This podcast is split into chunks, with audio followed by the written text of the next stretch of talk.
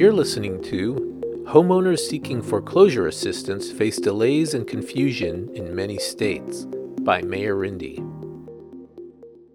Homeowners at threat of losing their homes to foreclosure have a potential lifeline in the Federal Homeowner Assistance Fund, or H A F, a nearly ten billion dollars program created as part of the American Rescue Plan last year. The U S Treasury allocated H A F money to every state, in amounts ranging from fifty million dollars each for less populous states like Alaska and Delaware to six hundred seventy-six million dollars for Florida and a little over a billion dollars for California. U S territories and tribes also received funding. States were required to come up with eligibility rules and outreach plans and set up bureaucracies to process applications and make payments. While disbursement rates vary considerably from state to state, hundreds of millions of dollars of relief have gone out to tens of thousands of homeowners. California's data dashboard, for example, says its program has approved two hundred one million dollars to pay off mortgage arrears or overdue property taxes for six thousand seven hundred fifty-four households.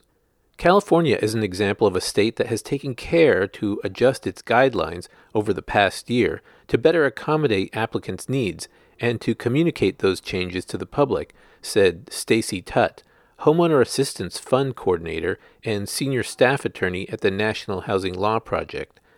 Among other changes, California expanded its program to help people facing tax defaults. They're sharing out that information to the community-based organizations as well to help with that on-the-ground outreach and education of homeowners to help them then qualify for the program. And I know that California is carefully monitoring that and considering, you know, further program developments there to continue evolving and meeting the needs of homeowners. However, in other places, funds are just dribbling out or the total payment amounts are unclear. Only half the states have online dashboards, and Treasury has not yet released disbursement or recipient demographic data. The complexity of rapidly setting up large new aid programs seems to have overwhelmed some states, resulting in poor communication, inconsistent application of rules, months-long delays, high denial rates, and difficulties managing applicants with complex financial situations, according to Tut and others. There are states that are getting the money out. It's running smoothly. We're hearing good things that are happening. And so it isn't all bad news, but it's definitely concerning in states that are really creating a lot of challenges for homeowners to get approved. Excruciatingly slow process. One of those concerning states is Florida.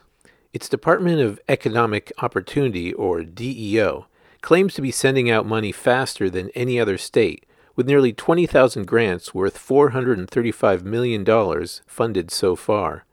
It says it has received more applications than it can fund and stopped accepting new ones in August.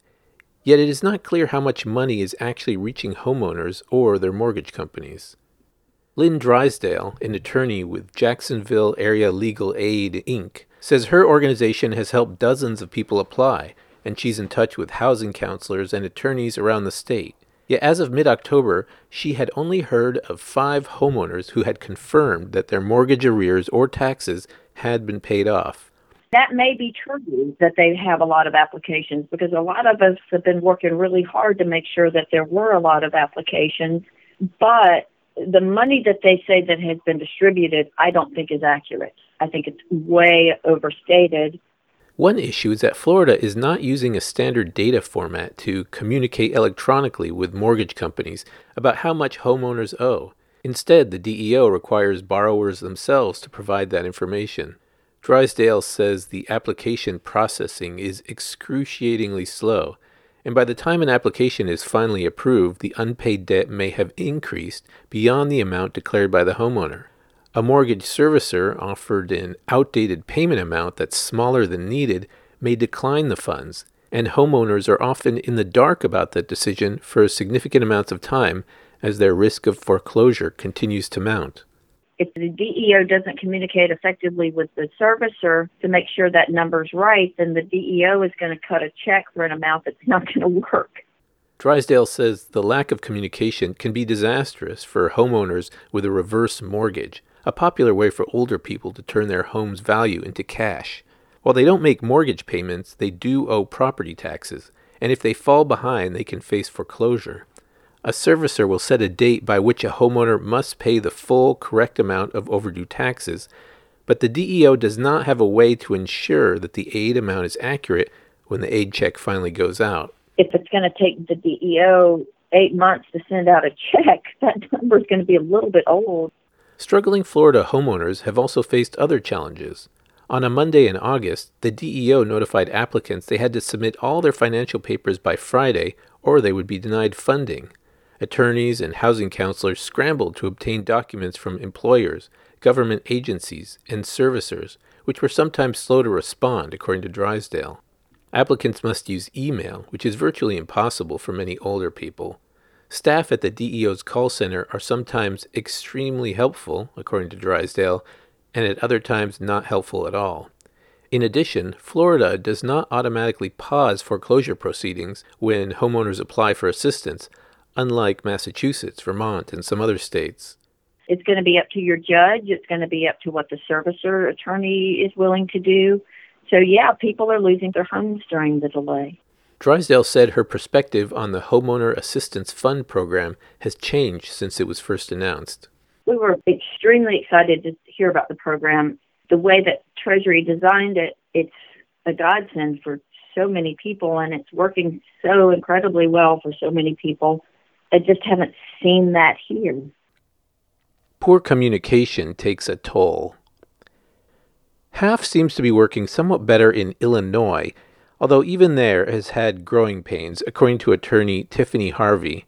She's project coordinator of the Legal Help for Homeowners program at Prairie State Legal Services, Incorporated in Waukegan.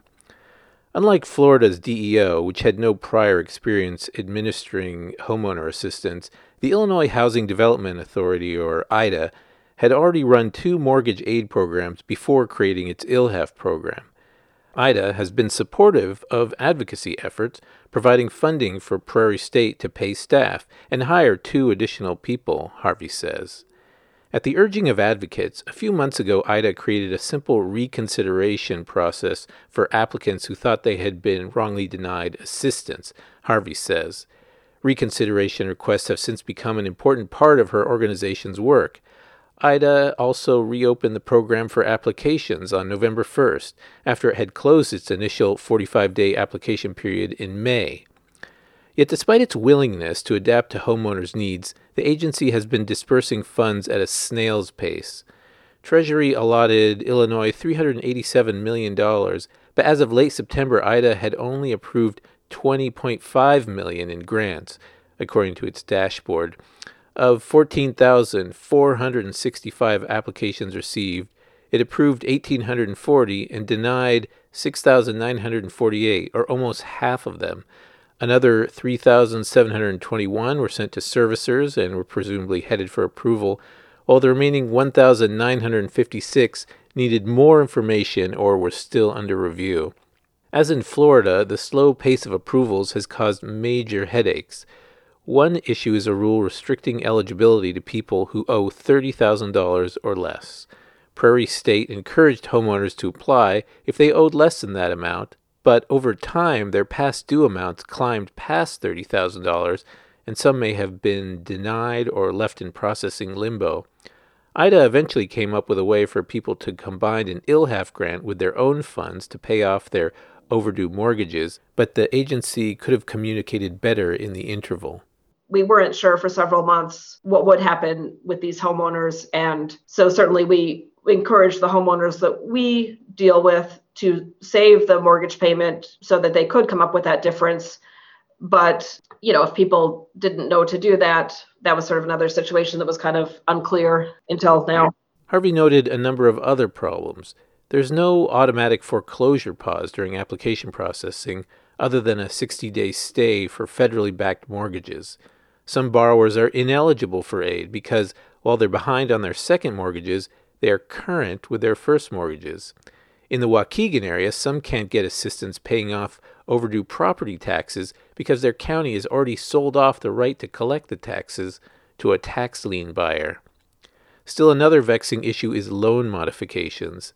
I D A's messaging has been unclear, but the agency apparently requires homeowners to seek a loan modification from their bank before applying for assistance. If a borrower is eligible for a modification, such as refinancing over a longer term, they can't receive half-aid. Yet with mortgage rates soaring in recent months, the new loan payment is often too high for the cash-strapped homeowner, leaving them stranded without any good options. I have one client who was offered a modification that would have raised his payments by about two hundred dollars a month, and that wasn't affordable. He, his income is still decreased compared to what it was before the pandemic. So for that person, L H A F was a better option, and he was denied L H A F, though, on the basis that his servicer had offered him other options. We're pushing back on that right now, and we're in discussions with I D A. They have recently acknowledged that their communication on that issue wasn't very clear, so we'll we'll see where that goes. Harvey says she expects the pace of approvals will pick up as servicers act on information provided by I D A, and the agency works its way through reconsideration requests, homeowners who have gone over the thirty thousand dollars cap, and other stalled applications. Given that Illinois has only paid out about five percent of the half funds committed by the U S Treasury, it's too early to say whether the state's program is successfully stanching a potential surge of people losing their homes. Because of the delay and sort of the evolving communication, we, we haven't seen as much impact as we thought we would. I think they are moving through them more quickly now, so we'll see what happens in the next um, few months. Thanks for listening. For more stories like this one, visit shelterforce dot org.